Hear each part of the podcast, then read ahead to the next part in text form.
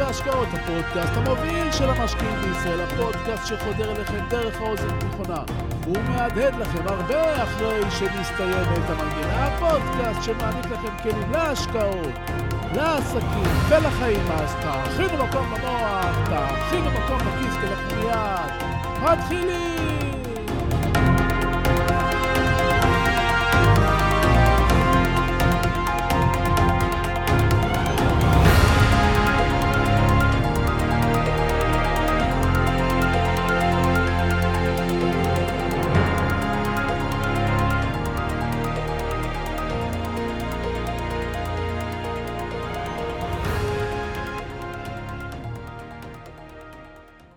כל אחד צריך שתהיה לו פינה ללכת אליה כדי לאוורר את הראש ואת המחשבות. כמי שחושב בעצימות גבוהה כל יום, אני דואג שיהיו לי כמה פינות וירטואליות לצאת אליהן כדי לתת למוח לנוח.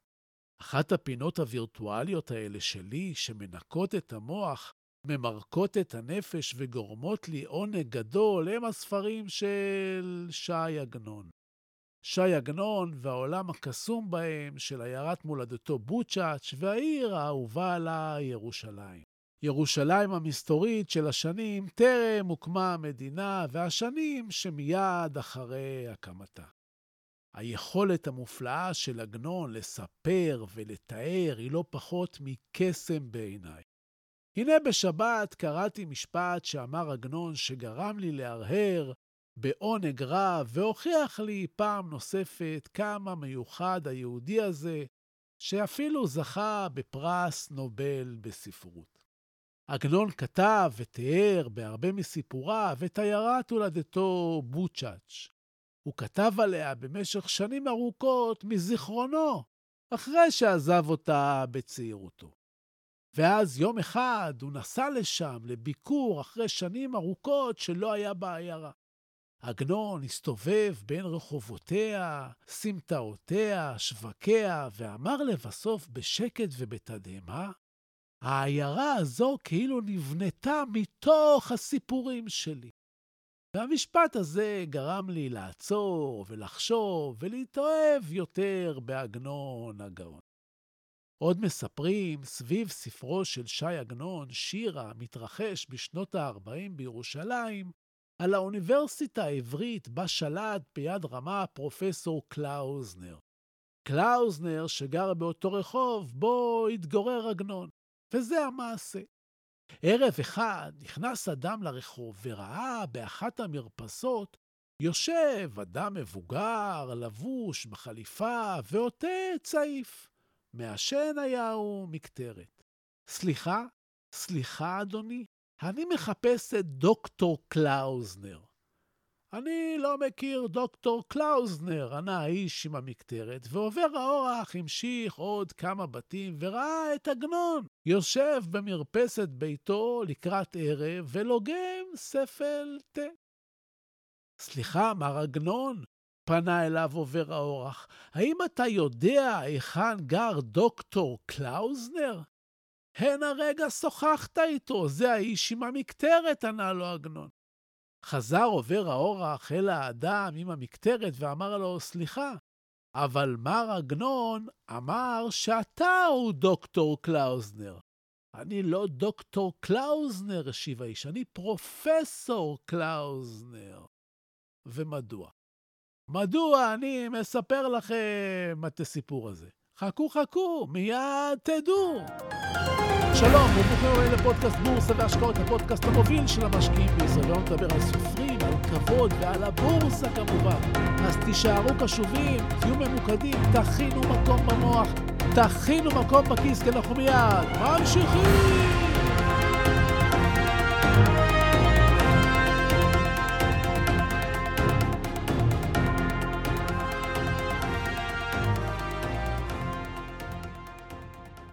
פרופסור קלאוזנר שלח את עובר האורח לחפש אותו רק מאחר שהוא קרא לו בטעות דוקטור קלאוזנר. הכבוד שברווח בין התואר דוקטור לבין התואר פרופסור צרם למר קלאוזנר. הבדל, אגב, שרוב האנשים לא מבינים בדיוק מהו, אבל זו הסיבה שבגינה החליט קלאוזנר להתעלם מעובר האורח. ההבדל בין דוקטור לפרופסור הוא מספר שנות מחקר והרבה, הרבה, הרבה כבוד. כבוד מניע את בני האדם לא פעם. אני רואה אנשים מרמות שונות מתייחסים בחוסר כבוד לזולת. אחד המשפטים שאני אוהב הוא, אם אתה רוצה לדעת מה שווה אדם, תן לו כוח ותתבונן איך הוא מתייחס לסובבים אותו. אם אתם רוצים לזכות במידע, בידע, בקשרים ובקידום, תמיד תמיד תזכרו שבני אדם רגישים מאוד לכבודם. אין זה משנה אם מדובר במנקה של חדר המדרגות או איש עסקים עשיר. תדעו תמיד שלא פעם מה שמפעיל אנשים לטובתכם או נגדכם הוא הכבוד, או היחס ודרך ההתנהגות שלכם אליהם. כבוד. אם חושבים על זה, כשאתם נותנים ממנו, לא נגרע מכם דבר, אלא אם האגו שולט בכם. ומדוע? מדוע העליתי זו כעת? כי בפתיח אני תמיד אומר, הפודקאסט שמעניק לכם כלים להשקעות, לעסקים ולחיים, ובפתיח הזה קיבלתם כלי חשוב לחיים. לפעמים ההתייחסות בחוסר כבוד לאחר לא תביא תגובה מיידית, אבל אתם עשויים להיפגע ממנה לאורך זמן. זה קורה עם חברים, או בעבודה, או בכל מקום שיש לכם אינטראקציה עם אחרים, אפילו ברשת. אתם יכולים להיות גם בצד השני, ולהיפגע ממישהו, ואז לנהוג לא נכון שוב ולהפסיד בגלל יחסים עכורים. ההבנה הזו והפנמתה כבר עושה אתכם לטובים יותר וחכמים יותר, אז תפנימו. ועכשיו לעסקים, כלומר לבורסה. משקיעים רבים בבורסה מפסידים כסף. זו עובדה.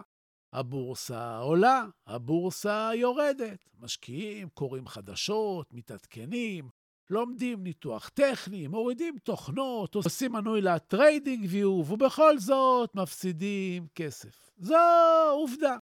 משקיעים שוברים את הראש. מה לא בסדר איתנו? מה לא בסדר עם השיטה?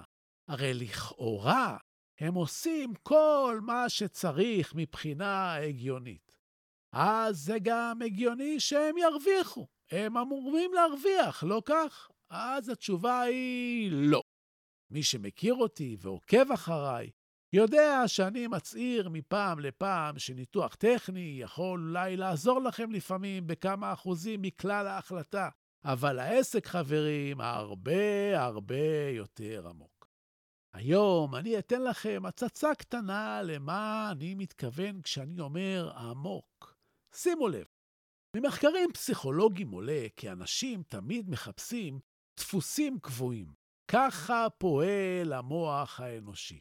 זה לא שאנחנו עושים משהו בכוונה או לא בכוונה. ככה אנחנו בנויים.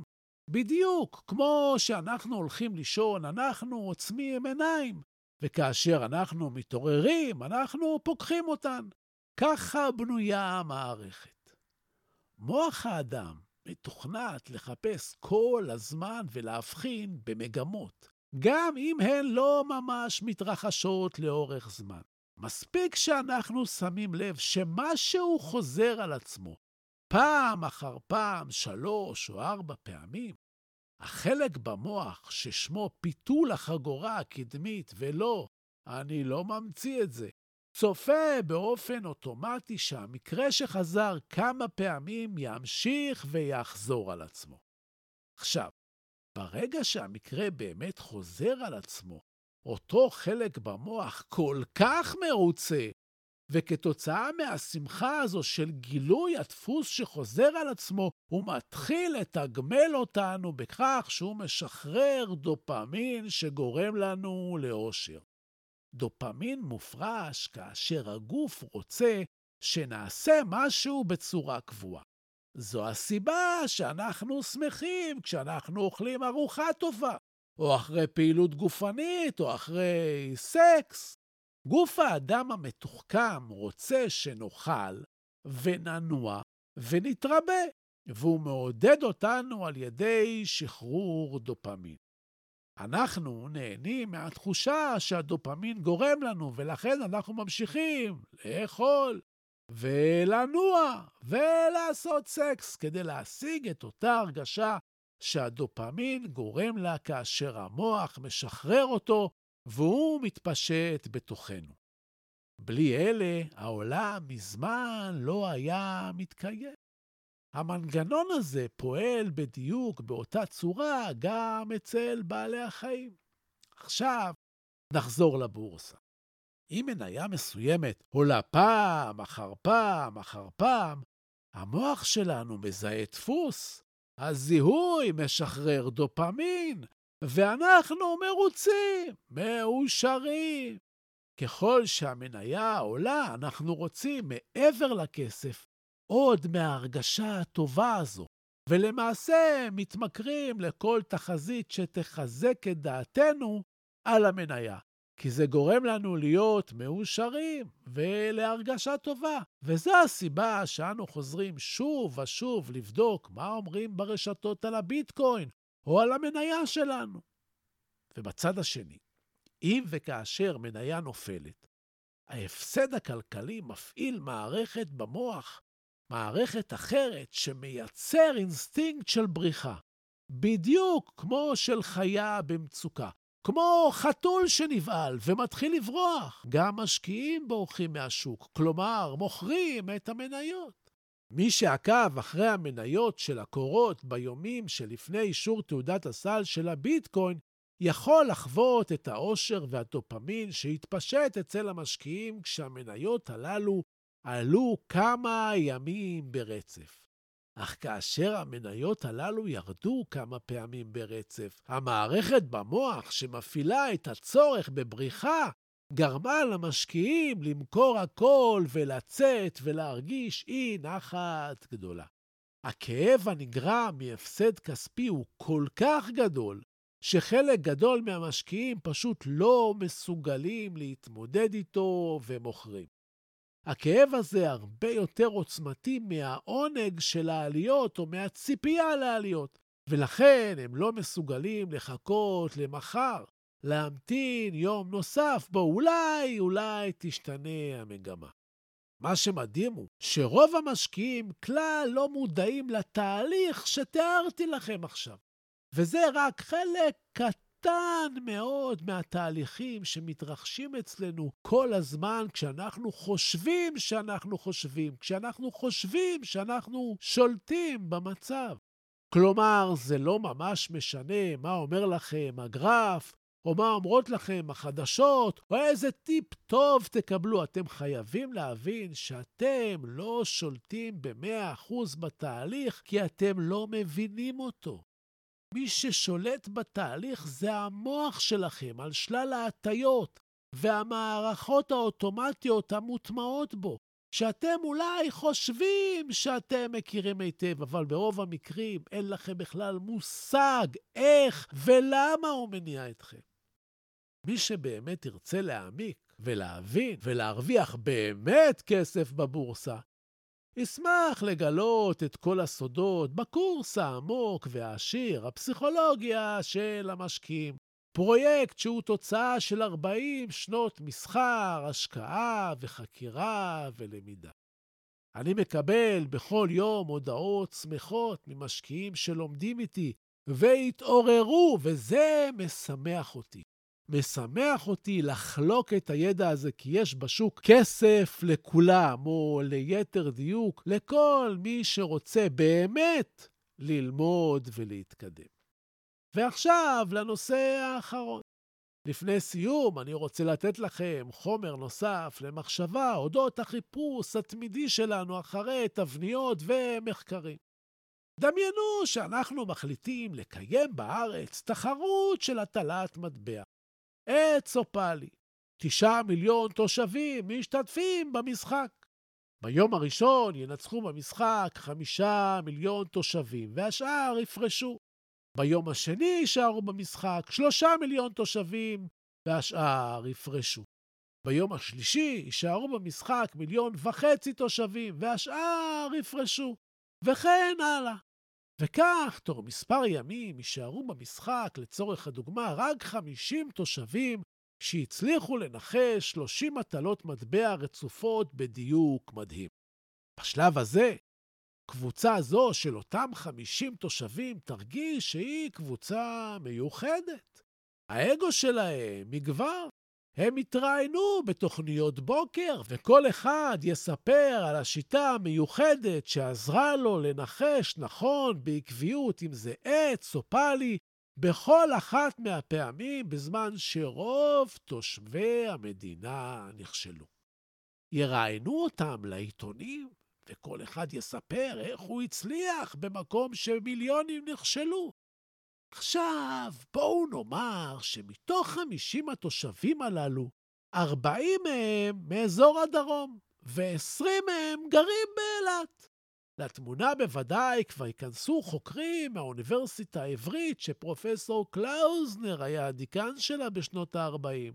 הם יערכו מחקרים ויבצעו בדיקות מדעיות. מה הביא את תושבי הדרום בכלל ואת תושבי אילת בפרט להצליח כל כך?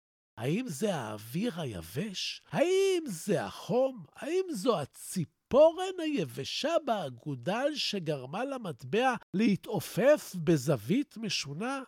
והמסקנות יכולות להיות כיד הדמיון הטובה עליכם. אבל מה קרה כאן? שוב, הרצון ההוא לחפש ולמצוא תבניות שלא תמיד קיימות או לא באמת נמצאות בכל מקום.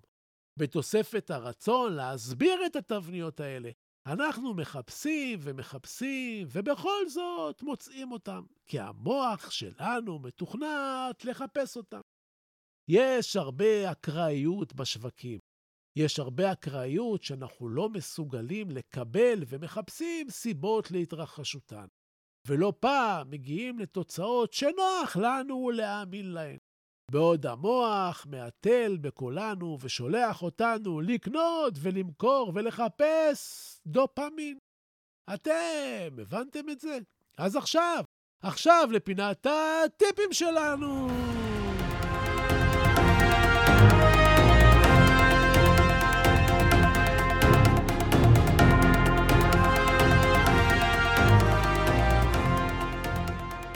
התחלנו בכבוד ונסיים בכבוד וביחס טוב לזולת. בטיפ היום אני אומר לכם דבר אחד חשוב ותחשבו עליו. כשאתם מכבדים מישהו, מתייחסים אליו באדיבות ובאצילות, אתם תשכחו את זה אחרי חמש דקות, אבל הוא, הוא יזכור את זה לעתים לכל החיים. יש פה השקעה טובה וכדאית, ותחפשו, תחפשו תבניות לזה. אז זהו לנו להיום. חשוב לי לציין כי הפודקאסט שלי מדבר בלשון זכר, אבל זה רק מטעמי נוחות. הוא פונה לנשים ולגברים כאחד. אני מזמין אתכם ללמוד איתי באחד הקורסים שלי ולהיות גרסה משופרת של עצמכם. אני מזמין אתכם לעמוד האינסטגרם שלי, סודות, כף תחתון בורסה באנגלית. אני מזמין אתכם לאתר שלי. סודות.co.il ובסיום אני שב ומציין כי אין במה שאני אומר המלצה מקצועית או ייעוץ מקצועי. את אלה תמיד כדאי לקבל מיועץ מוסמך עם רישיון, לי אין, אני רק משתף אתכם במה שאני חושב. ותודה. תודה על התגובות החמות, תודה על השיתופים, תמשיכו, תפיצו, אנחנו גדלים יחד. תודה להילה ברגמן, שעורכת, בהירה ומפיקה את הפודקאסט הזה, אני מבקש. סמנו שאהבתם. תשלחו את הפודקאסט לעוד כמה חברים. כן, אני רוצה עוד מאזינים לפודקאסט. תעשו השתדלות, תפיצו, הם אפילו יודו לכם. תודה רבה שהאזנתם. תהיו טובים, תעזרו למישהו שצריך, תכבדו, תעשו משהו טוב לעצמכם, תלמדו משהו חדש, שיהיו לכם בשורות טובות. כל הישועות, בריאות טובה, הלוואי שתתעשרו בהקדם. אני הייתי צביקה ברגמן, ואנחנו, אנחנו ניפגש בקרוב!